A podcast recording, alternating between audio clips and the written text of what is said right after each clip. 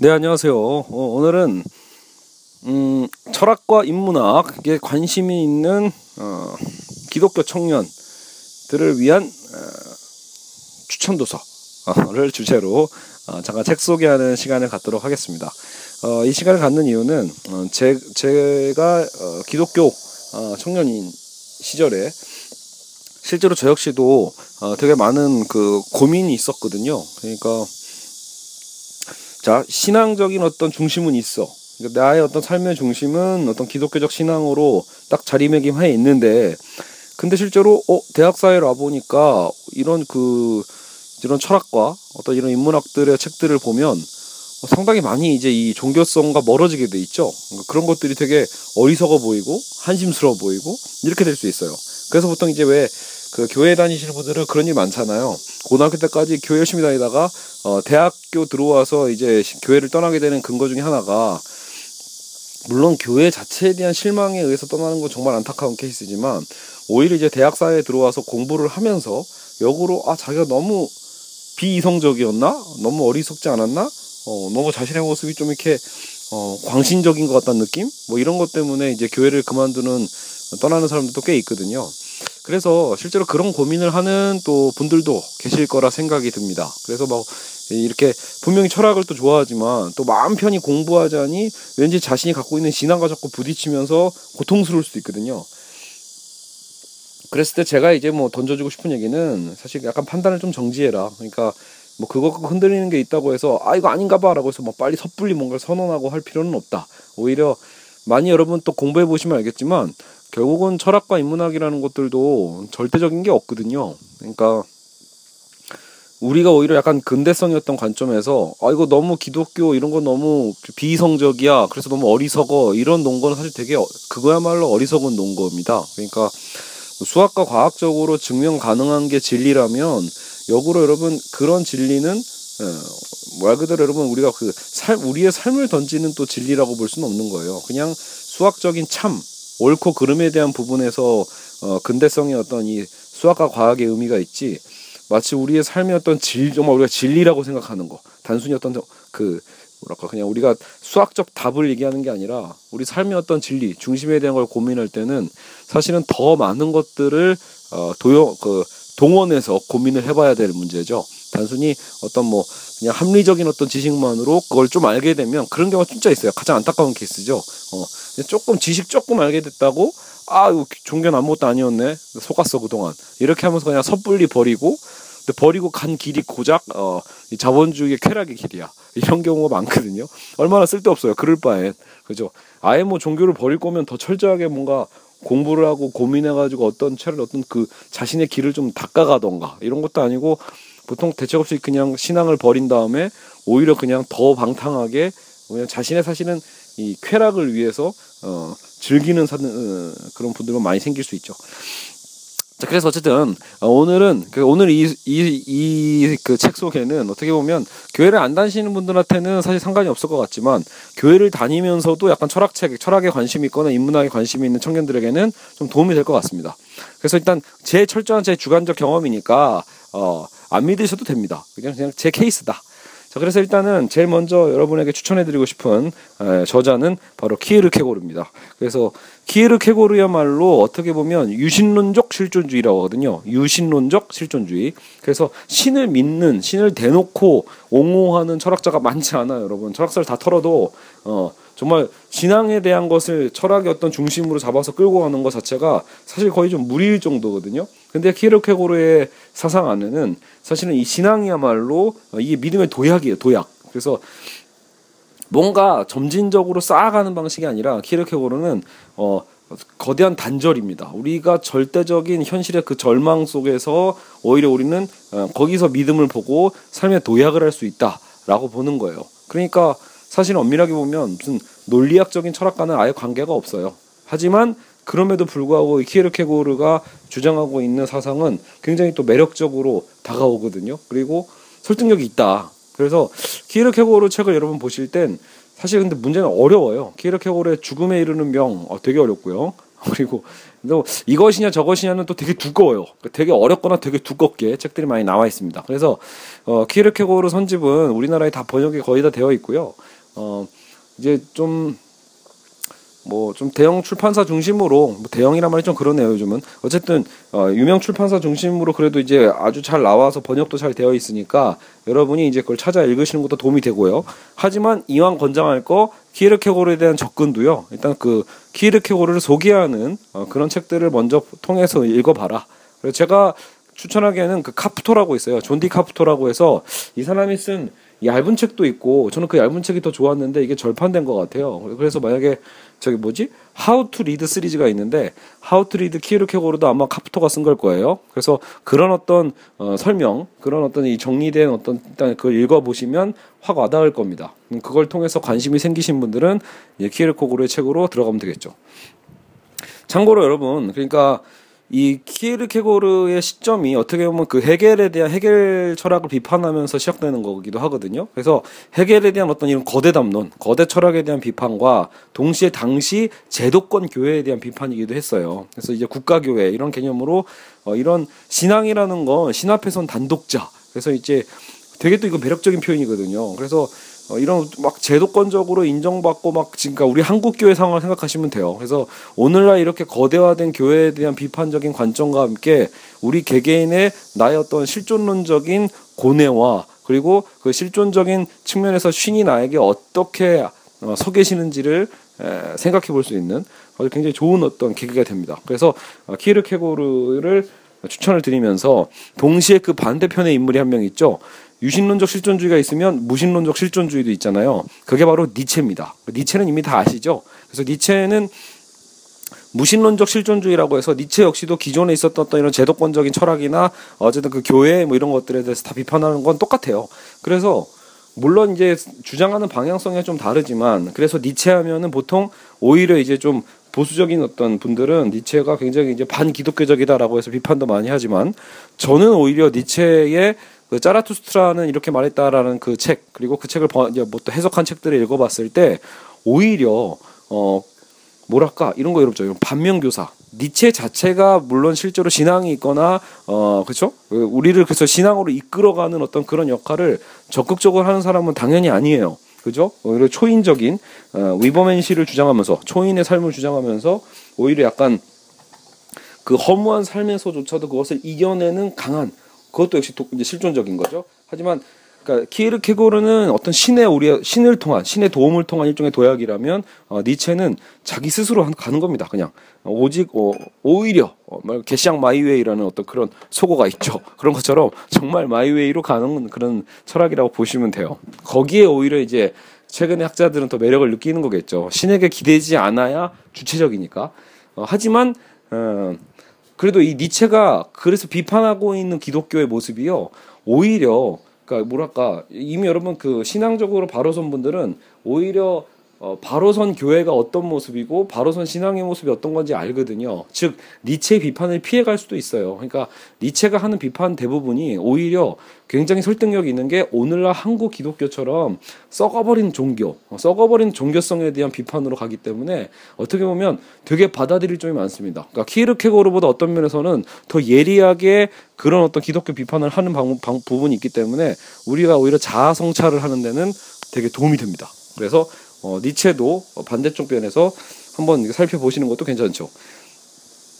자, 근데 잘 보면 자 이제 키에르케고르가 유신론적 실존주의를 기, 길을 개척하다 보니까 이런 키에르케고르의 사유를 받아들이는 학자들도 나오겠죠. 네, 근데 많지 않은 게 안타까운 거예요. 실제로 철학 계열에서는 거의 없어요. 예, 제가 알기론. 그래서 이 실존주의 계열 자체가 좀 약하니까 나중에 사르트르나 까미 같은 경우에도 엄밀하게 보면 이것도 무신론적 실존주의자들이거든요. 그래서 어, 사르트르를 공부한다고 해서 어떤 우리 신앙이 더 증가된다거나 이러진 않아요. 근데 오히려 어디서 드, 드러나냐면 바로 이제 신학 계열이죠. 여러분 신학자. 그래서 지금 이 방송을 듣는 분들은 단순히 여러분 그 종교 신앙 서적만 읽지는 않으실 거예요. 신앙 서적에서 조금 신학 서적과의 어떤 관계성, 유, 유기적인 연계성으로 한번 읽어보시면 좋을 텐데 바로 그 독일 철학자들이 그런 오히려 그 키에르케고르의 실존론적인 사유를 받아들입니다. 대표적인 게 바로 그 유명한 칼 바르트죠. 그래서 칼 바르트와 그리고 나중에 본 회퍼까지도 어, 다 키에르케고르의 사유가 이들의 신학에 접목되어 있다는 것을 알 수 있습니다. 어, 그래서 나중에 왜 칼바르트가 로마 서 강해를 통해서 어 그, 결국 뭐요? 이런 초월적 신 절대적 타자에 대한 어떤 신에 대한 사유를 하면서 인간이 그 앞에서 얼마나 그러니까 항상 인본주의적으로 막 당시에 이 자유주의 신학이 넘쳐날 때 다시 그 칼바르트가 그 신과 인간의 엄청난 이 관계 이 뭐랄까 질적 차이라고 할까요? 그것을 확 벌려놔 버렸잖아요. 네, 그럼을 통해서 오히려 새로운 어떤 신앙적인 사유를 끌어갔는데 그런 면에서 여러분 나중에 칼바르트라는 신학자에 대한 책들 속에서나 아니면 어, 디트리히 본회퍼죠. 그래서 본회퍼는 칼바르트 바로 다음 세대인데 어, 본회퍼는 특이하게도 어, 당시 나치 치하에서 나치 치하에서 칼 바르트도 물론 저항 운동을 했거든요. 근데 본회퍼는 더 적극적으로 심지어는 그 뭐예요 히틀러 암살에 가담했다가 어, 나중에 결국은 어, 교수형에 처해지죠. 어, 그래서 그 굉장히, 그런 어떤 좀 행동주의적인 또 이 신학자의 한 계열로 들어가기도 합니다. 그래서 어, 보네퍼의 예를 들어 그 칼바르트의 책은 여러분 쉬운 게 별로 없어서 그렇다고 하면 안 읽히고 이러진 않아요. 철학책이 좀 읽히는 분들은 어렵진 않은데 칼바르트도 책을 두껍게 쓰기로 유명해서요. 골치는 아플 수 있다. 그래서 아니면 칼바르트에 대한 역시 그 해설서도 우리나라에서 많이 나와 있습니다. 그래서 칼바르트 책들도 그냥 한두 권 얇은 걸로 한번 읽어보시는 것도 좋을 것 같고요. 히, 어, 이왕이면 보네퍼는요. 보네퍼의 전기를 읽는 것도 좋고요. 아니면 보네퍼가 쓴 어, 나를 따르라가 있어요. 제자도. 제자도라고도 하고 나를 따르라. 그래서 이 책은 굉장히 쉽게 썼으면서도 굉장히 도전적으로 와닿습니다. 그래서 이 뭐랄까 이 단순히 이신칭이라고 하잖아요. 믿음만을 강조하는 신앙이 아니라 어떻게 보면 그런 어, 루터의 어떤 이신칭이 안에서도 루터도 그 믿음에 대한 걸 강조했잖아요. 근데 그 믿음에는 이미 어떤 그 행함이 있는 그렇죠. 그래서 그 이런 어, 뭐랄까 진짜 어떤 복음이 무엇인지에 대해서 어, 성찰하면서 이제 이 나를 나, 그 예수의 길을 그 따라가는 예수가 그러잖아요. 나를 따르라. 그래서 그 예수의 제자도로의 그 제자도죠. 제 도 그 길이죠. 그 길을 따라가는 것이 무엇인가에 대해서 쓴 책인데 아주 와닿는 부분이 많습니다. 그래서 어, 보네포의 나를 따르라도 어, 필독서로 읽어보시면 상당히 그런 이제 키에르케고르의 실존론적인 어떤 철학이 어떻게 또 신학적으로 연결되는지도 어, 살펴볼 수 있는 거죠. 그렇죠? 그래서 이 계열 한번 여러분 훑어보시는 거 추천해드리고요. 또 하나는 이제 그 당연히 이제 기독교 신앙서적 쪽이죠. 기독교 출판사에서 나오는 것 중에 당연히 제가 이미 수차례 강의를 했던 C.S. 루이스는 뭐 빼놓을 수 없고요. C.S. 루이스는 솔직히 제가 처음 그 루이스의 순전한 기독교 읽었을 때도 아 이거 진짜 천재 아닌가 싶을 정도로 너무 좀 명쾌하게 변증해주는 역할들이 있어요. 그래서 특히 약간 이렇게 지식을 추구하는 젊은 크리스찬이라면 사실 C.S. 루이스는 그냥 아, 넘어갈 수는 없다. 루이스를 안 읽고서 어, 나는 책 좀 읽었다라는 어떤 그런 기독교 어, 크리스찬이 될 수는 없습니다. 정말로 그래서 정말 필요하다. 어, 그래서 기독교 변증에 있어서는 제가 보기엔 아, 최고에 가깝다. 물론 그 이전에 뭐 제가 알기로 뭐 코넬리우스 반틸이나 뭐 이런 사람들에 대한 소개들이 있긴 있었는데 아, 세대적으로 좀 안 맞는 것 같아요. 그래서 저도 인사, 아직 제대로 읽어보진 않았거든요. 어쨌든 대중적이기도 해요. 우리나라 홍성사 출판사를 통해서 나왔는데 대부분이 어쨌든 그 루이스의 책들은 다 좋다. 어, 굉장히 다, 예, 그, 루이스의 또 그 문체가 있어요. 이 문체가 굉장히, 어, 확 와닿거든요. 그러니까 참 이해 잘 되게 변증하는 것도 진짜 기술이거든요. 그리고 이 사람이 문학적으로도 어, 뛰어나기 때문에 그, 이 사람이 쓴 이제 어떤 이런 소설 같은 것들도 있는데 굉장히 와닿아요. 뭐, 천국과 지옥의 이혼이나, 어, 물론 여러분, 나니아 연대기도 있죠. 그리고 우리가 얼굴을 찾을 때까지 뭐 이런 책들도 있었죠.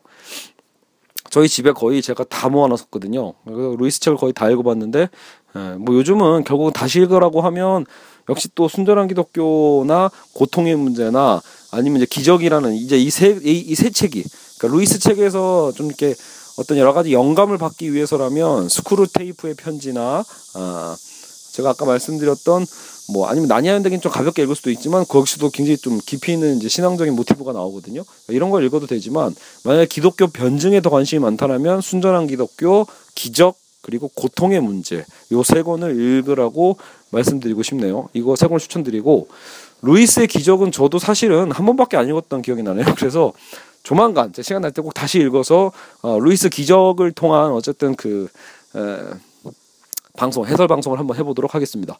여하튼 그래서 이제 이 루이스는 말할 거 없고 루이스 이후에 사실은 이제 그 영국의 그 톰, 토마스 라이트죠. 톰 라이트가 이제 IVP 통해서 이제 뭐 루이스를 잇는 어떤 최고의 기독교 변증가다라고 해서 해석이 되고 있고 설명이 되고 있고 그래서 좀 많이 뭐 톰 라이트의 기독교 여행인가요? 이거부터 시작을 해서 사실은 이제 IVP에서는 거의 뭐 톰 라이트 책을 다 내고 있는데 이거는 뭐 제 주관적 견해인데 저는 톰 라이트를 별로 안 좋아합니다. 어 그냥 무슨 뭐 톰 라이트의 뭐 그 칭의론 때문이냐 뭐 이런 얘기들도 있으실 수 있겠지만 그냥 별로예요. 그러니까 뭐랄까 굳이 루이스랑 비교한 것 때문에 저는 루이스에 비교하면 톰 라이트의 어떤 이 문체랄까요? 비유 이런 것도 저는 현격하게 떨어진다고 보고 그래서 톰 라이트 자체의 어떤 이 수준이 막 낮고 이런 건 아닌 것 같은데 이걸 굳이 루이스와 비교해서 한국에 소개되는 바람에 저는 별로라고 생각한다. 예, 사실은 루이스에 비교하기에는 너무 떨어진다라는 생각이 좀 들어요.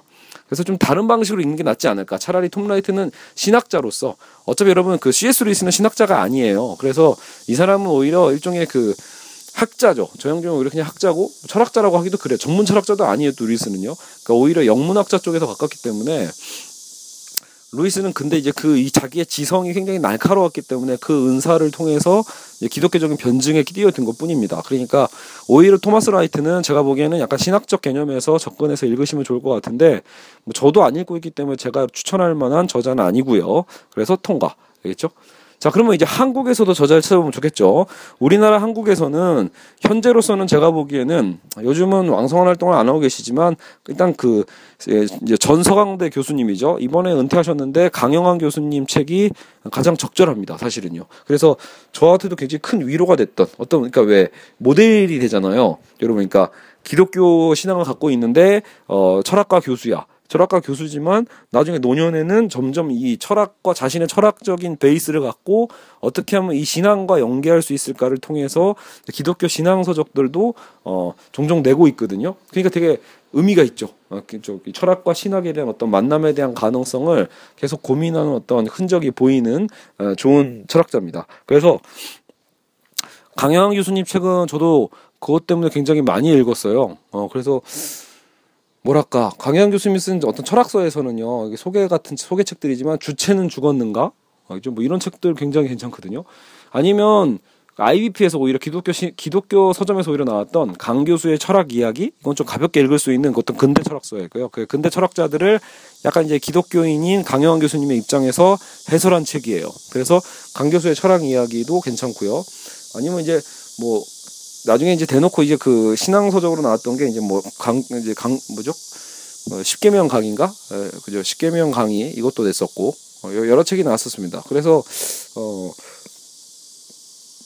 앞으로도 아마도 제가 보기엔 지금도 저술 활동을 하실 것 같으니까 이 강요한 교수님의 책들은 좀 주의 있게 볼 필요가 있을 것 같다. 그러니까 어쨌든 어 이 아마 제가 보면 칸트로 전공하시고 칸트로 박사 논문 쓰신 것 같은데 이 강양 교수님이 그러니까 말 그대로 서양 철학자로서 어, 어떻게 하면 또 이 기독교 신앙과 연계시키는 그 교두보 역할을 어, 어떻게 해내실지 이런 부분들 여러분이 또 관심을 갖고 지켜보면 좋을 것 같습니다. 그래서 강현 교수님 책은 어, 다 괜찮다. 어, 책이 어렵지 않아요. 강현 교수님은 진짜 그것도 물론 이제 대놓고 본인이 쓰신 뭐 논문이나 이런 건 어려워요. 근데 대중적으로 쓰신 책들은 확실히 우리 눈높이에 좀 맞춰 쓰고 있기 때문에 어렵지 않고요. 어, 그래서 한번 어, 추천해 추천하는 중문책이죠. 그러니까 한국에서는 많지 않거든요. 한국에서도 이런 그 기독교 신앙을 대놓고 자신 있게 표방하면서 어, 철학과 연계하는 학자분들이 거의 없는 것 같아요.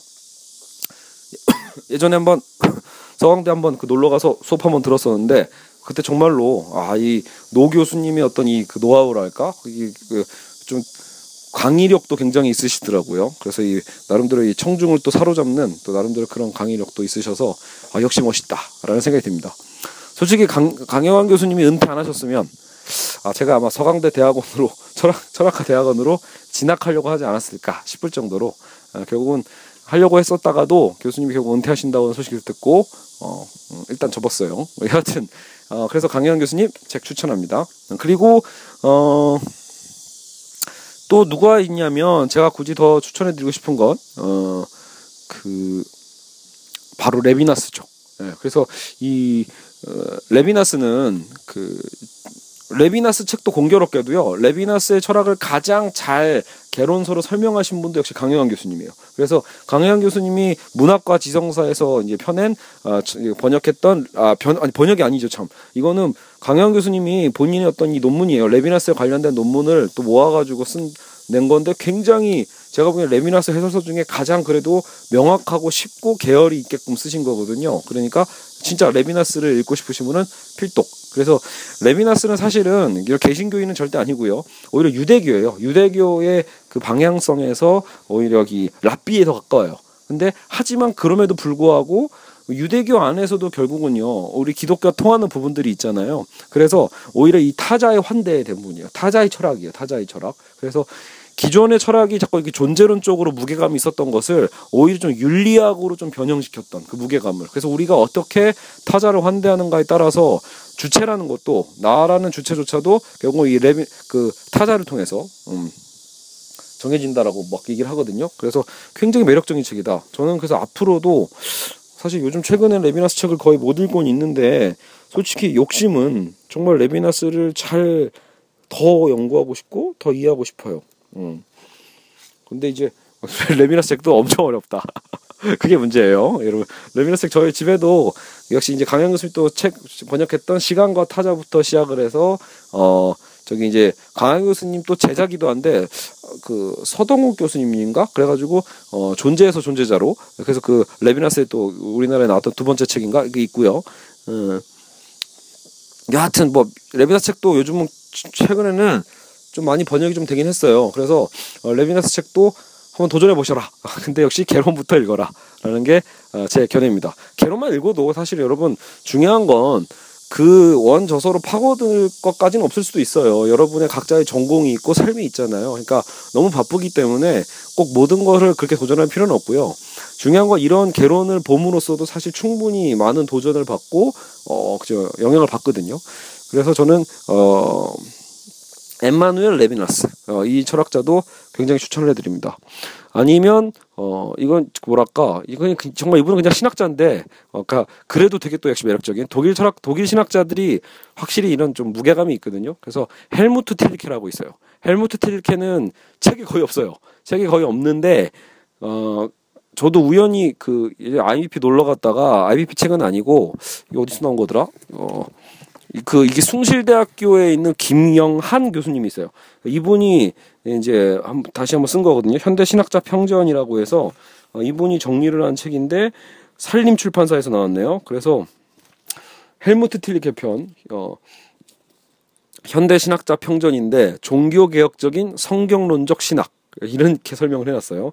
이게 아마 무슨 말이냐면 여러분 사실은 이게 현대 신학이나 독일 철학 쪽, 독일 신학 쪽으로 가면 의외로 이런 성경론, 성경 또 성경에 대한 개념에 좀 약하거든요. 이런 부분들이. 그래서 자꾸 너무 좀 너무 철학적인 부분으로 접근하고 하는 것 때문에 오히려 우리가 보통 이제 이런 보수 기독교에서 생각하는 어떤 이런 측면들이 좀 약한 부분들이 있어요. 근데 이 헬무트 틸리케는 굉장히 그런 부분들을 잘 보완했다. 본인의 삶 자체가 어떤 기적을 통해서 삶을 구원받는 것 그 그걸 베이스로 하면서도 그러면서도 사실은 굉장히 이런 그래서 이 그래서 이 성령론에 대한 어떤 개념도 굉장히 그 베이스를 잘하고 있고 음 그리고 윤리적인 측면에 대해서도 어느 정도 되게 인상 깊었던 기억이 나요. 그래서 저 이 책 세 번이나 읽었는데 왜 지금 당장 잘 설명이 안 될까요? 그래서 여하튼 어, 네, 헬무트 틸리케를 저도 좋아해서 최근에 안 그래도 드란노 쪽에서도 이분의 설교가 설교집이 그 홍성사에서 어 나온 게 있어요. 그래서 어, 세계를 부둥켜 하는 기도라고 해서 그 있잖아요. 그 폭탄이 떨어지는 그죠? 그 나치 치아 안에서 폭탄이 떨어지는 그 속에서도 설교를 했었거든요. 그러니까 그 설교 어, 주기도문 설교에 대한 책이 어, 홍성사에서 나온 게 있고 또 최근에 두란노에서 나온 게 현실과 믿음 사이라고 해서 나온 게 있는데 두 책 다 굉장히 훌륭합니다. 그래서 이거 설교집으로 읽으셔도 되고 신학적으로 헬무트 틸리케에 관심이 있으시다면 방금 이 김형한 교수님의 책을 읽어도 됩니다. 제가 낡은 책으로 또 하나 그 틸리케에 대한 해설서를 하나 읽었는데 뭐 그것까지는 안 보셔도 될 것 같고요. 그렇죠? 자 됐습니다. 어쨌든 제가 어, 대학 대략적으로 설명해 드릴 만한 어, 이런 철학자와 신학자들이라고 볼 수 있네요. 어 만약에 그 아, 누구 또 없나? 좀 미리 제가 딱 정해놨어야 되는데 갑자기 제가 탁 떠오르가지고 지금 방송을 하는 거거든요. 아 자크 엘룰 있네. 자크 엘룰. 자크 엘룰. 그래서 이 대장간 쪽에서 어 대표적으로 자크 엘룰 책이 엄청나게 나오는데 여러분 그 자크 엘룰 책이 좀 너무 많이 나오니까 또 다이그램만을 쓰면 못 드리겠고요. 자크 엘룰은 저기 일반적인 인문학에서는 그냥 비관론적인 어떤 철학자로 보거든요. 그래서 왜냐하면 거꾸로 토마스 아, 뭐랄까 누구죠? 아, 엘비, 엘빈 토플러 같이 그 미래를 낙관하는 사람들도 있지만 사실 비관적으로 보는 사람도 있단 말이에요. 자크 엘룰이 대표적인데 이 자크 엘룰도 알고 보면 키에르케고르와 연관이 있습니다. 그래서 어 비관적으로 보는 것 같지만 사실 그 안에는 굉장히 또 어, 신학적인 무게감이 있고요. 그리고 저도 이 어떤 이 돈에 대한 자본주의에 대한 자크 엘럴의 분석에 대해서 굉장히 많이 와닿았거든요. 그래서 자크 엘럴의 뒤틀려진 기독교 아마 그 정도 책을 읽으시면 괜찮을 것 같고요. 어, 아니면 뭐 세상 속의 그리스도인인가 그것도 엘르 책인가 네, 그런 것 같아요. 그래서 어느 정도는 자크 엘렐의 책도 읽어두시면 약간 좀 비관론적이라는 얘기는 어떻게 보면 사실 이거죠. 여러분 우리가 기독교인의 입장에서는 현실의 삶이 굉장히 다 죄로 물들어 있잖아요. 근데 그 죄의 어떤 본질이 무엇인가에 대해서 사실 우리 현실적으로 어, 사회과학적인 분석도 굉장히 많이 합니다. 자크 엘레는 그러니까 좀 마르크스주의도 공부하신 분이기 때문에 막스적으로 또 어떻게 그러면 이런 거죠. 신앙을 갖고 있는 사람이 또 막스적으로 접목했을 땐 또 어떤 분석이 가능한지 이런 것들이 또 궁금하신 분들은 자크 엘레의 책을 어, 찾아보시는 것도 괜찮을 것 같습니다. 어, 뭐, 아예 뭐, 그, 뭐랄까, 그냥 단순히 윤리적 측면에서였던 그, 위로랄까? 윤리적 측면에서였던 동질감에서는 사실 여러분, 뭐, 칸트 철학도 충분히 도움이 돼요. 그러니까, 근데 이제 엄연히 좀 다르니까. 그, 여러분, 최근에 그래서 어떻게 보면, 제가 얼마 전에 그, 강, 그, 수업에서도 설명을 해드렸지만, 잠깐 소개를 했지만, 오늘날 왜 알랭바디우도 사도 바울에 대한 책을 썼고 그리고 데리다가 얘기하고 있는 환대나 선물에 대한 개념은 기독교에서 얘기하는 여러분 그 전적인 은혜랑 되게 비슷하거든요. 그러니까 어 그러니까 오히려 성경론에서 설명될 수 있는 그 표현들이 철학적으로 데리다는 뭐 선물이다 환대다 이렇게 해서 표현하고 있단 말이에요. 그래서 오히려 아니면 뭐 아간벤처럼 그 호모 사케르의 개념이든 최근에 어떤 이런 인권 문제 있죠. 인권과 난민 문제나 어쨌든 세계의 어떤 평화 문제에 대해서 오히려 여러분 기독교 그러니까 한국 개, 개신교나 기독교의 어떤 이 정치적 행태를 보면 굉장히 폐쇄적이잖아요. 그냥 보수주의적이고 굉장히 그냥 자본주의적이죠. 이기적인 어떤 측면으로 교회가 흘러가는 과정에서 정작 오히려 현대 철학자들은 되려 이런 사도 바울에 대한 혹은 또 그런 교회에서 갖고 있는 정작 뭐 그 완전한 어떤 뭐 부활에 대한 것을 믿는다거나 그죠 절대적 하나님을 믿는 철학자들이 아님에도 불구하고 성경 안에 그 파급력이 있잖아요. 그러니까 성경이 주는 그 파급력이 무엇일까를 고민하면서 그 안에 있는 그 복음의 어떤 힘 이런 것들을 다시 연구해서 우리한테 내놓고 있거든요. 그래서 오늘날의 그런 어뭐 그죠 이 뭐 사도 바울 알랭바디의 사도, 사도 바울에 대한 이런 책도 읽어보셔도 되고 어 아니면 아까처럼 데리다의 어떤 이런 환대 아니면 데리다와 그 그죠 바울을 읽는다라는 제닉스 교수의 그런 최근에 나온 책들도 읽어보셔도 되게 도움이 될 겁니다. 네 그래서 어쨌든 어, 오늘은 요 정도만 하면 될 것 같네요. 그죠? 그 정도 해서 어, 어, 제 소개를 제가 오늘 책 소개를 마치도록 하겠습니다. 더는 없는 것 같아요. 제가 보기에는요. 물론 여러분 이제 들으시면서 아 나도 이런 사람도 추천할 수 있는데라고 하시는 분들도 있을 거예요. 그래서 실제로 여러분 원래 IBP나 그 기독교 출판사에서는요. IBP나 뭐 복 있는 사람 뭐 그리고 그 뭐 일의 서원 이런 데들이 책들이 좀 무게감 있게 나오긴 하거든요. 신학적으로도요. 접목돼서 나오긴 하는데 어. 뭐 여하간 제가 뭐 어쨌든 전문적으로 신학 서적만 읽는 사람도 아니니까 어, 저도 열심히 찾아 읽긴 하지만 앞으로 올해 저도 칼바르트의 로마 서 강에도 한 번 더 읽는 게 목적이거든요. 시간이 날지 모르겠네요. 근데 여하튼 그렇다. 아, 아, 참. 여러분 그 중요한 사람 한명 빼먹었습니다. 바로 르네 지라르죠. 아, 지라르에 대한 관련된 책이 또 최근에 대장간에서도 나온다고 하니까 르네 지라르는 어 결국은 그 폭력과 뭐 성스러움 이런 책도 있고 어 저희 집엔 또 그 뭐랄까 사탄이 번개같이 떨어지는 걸 보았단가? 이거 문학과 지성사에서 나온 책도 있는데 그것도 되게 재미있었어요. 그래서 어 지라르의 어떤 이 책은 어 역으로 역시 이 사람도 역시 그 나중에 오히려 철학을 하면서 나는 사탄이 번개처럼 떨어진 것을 본다 이 책이 있네요. 그러니까 이분은 오히려 철학을 하면서 어 이런 이런 그 기독교 개신교로 오히려 전향하신 철학자라고 알고 있거든요. 그래서 어 르네 지라르의 어떤 이런 뭐랄까 어 매개의 욕망 어, 그죠? 어, 모방의 모방, 이 모방의 욕망 같은 거죠. 그러니까 나는 이제 이 타자 욕망을 욕망할 때도 결국은 어, 우리가 어떤 이 매개자의 어떤 욕망을 우리가 욕망하는 어떤 이런 삼각형의 뭐 요, 뭐, 어, 욕망의 삼각형 이런 개념으로 배우긴 하거든요. 그래서 지랄에 대한 개념도 이런 그꼭 여러분에게 추천해 드리고 싶습니다. 이것도 굉장히 어 이런 그 뭐랄까 역시 우리가 지금 오늘 오늘의 포인트죠. 어 신앙을 버리고 싶지 않으면서도 또 지성적으로 그러면 과연 이 철학사나 신학계에서 어떻게 이제 이 우리의 신앙을 받쳐주면서 연구하시는 분들이 있는지 그랬을 때 에, 도움이 되는 학자분들을 중심으로 제가 아, 아주 두서없이 소개해 드렸습니다. 조금이나마 도움이 되었으면 좋겠네요. 네, 오늘은 여기까지 끝.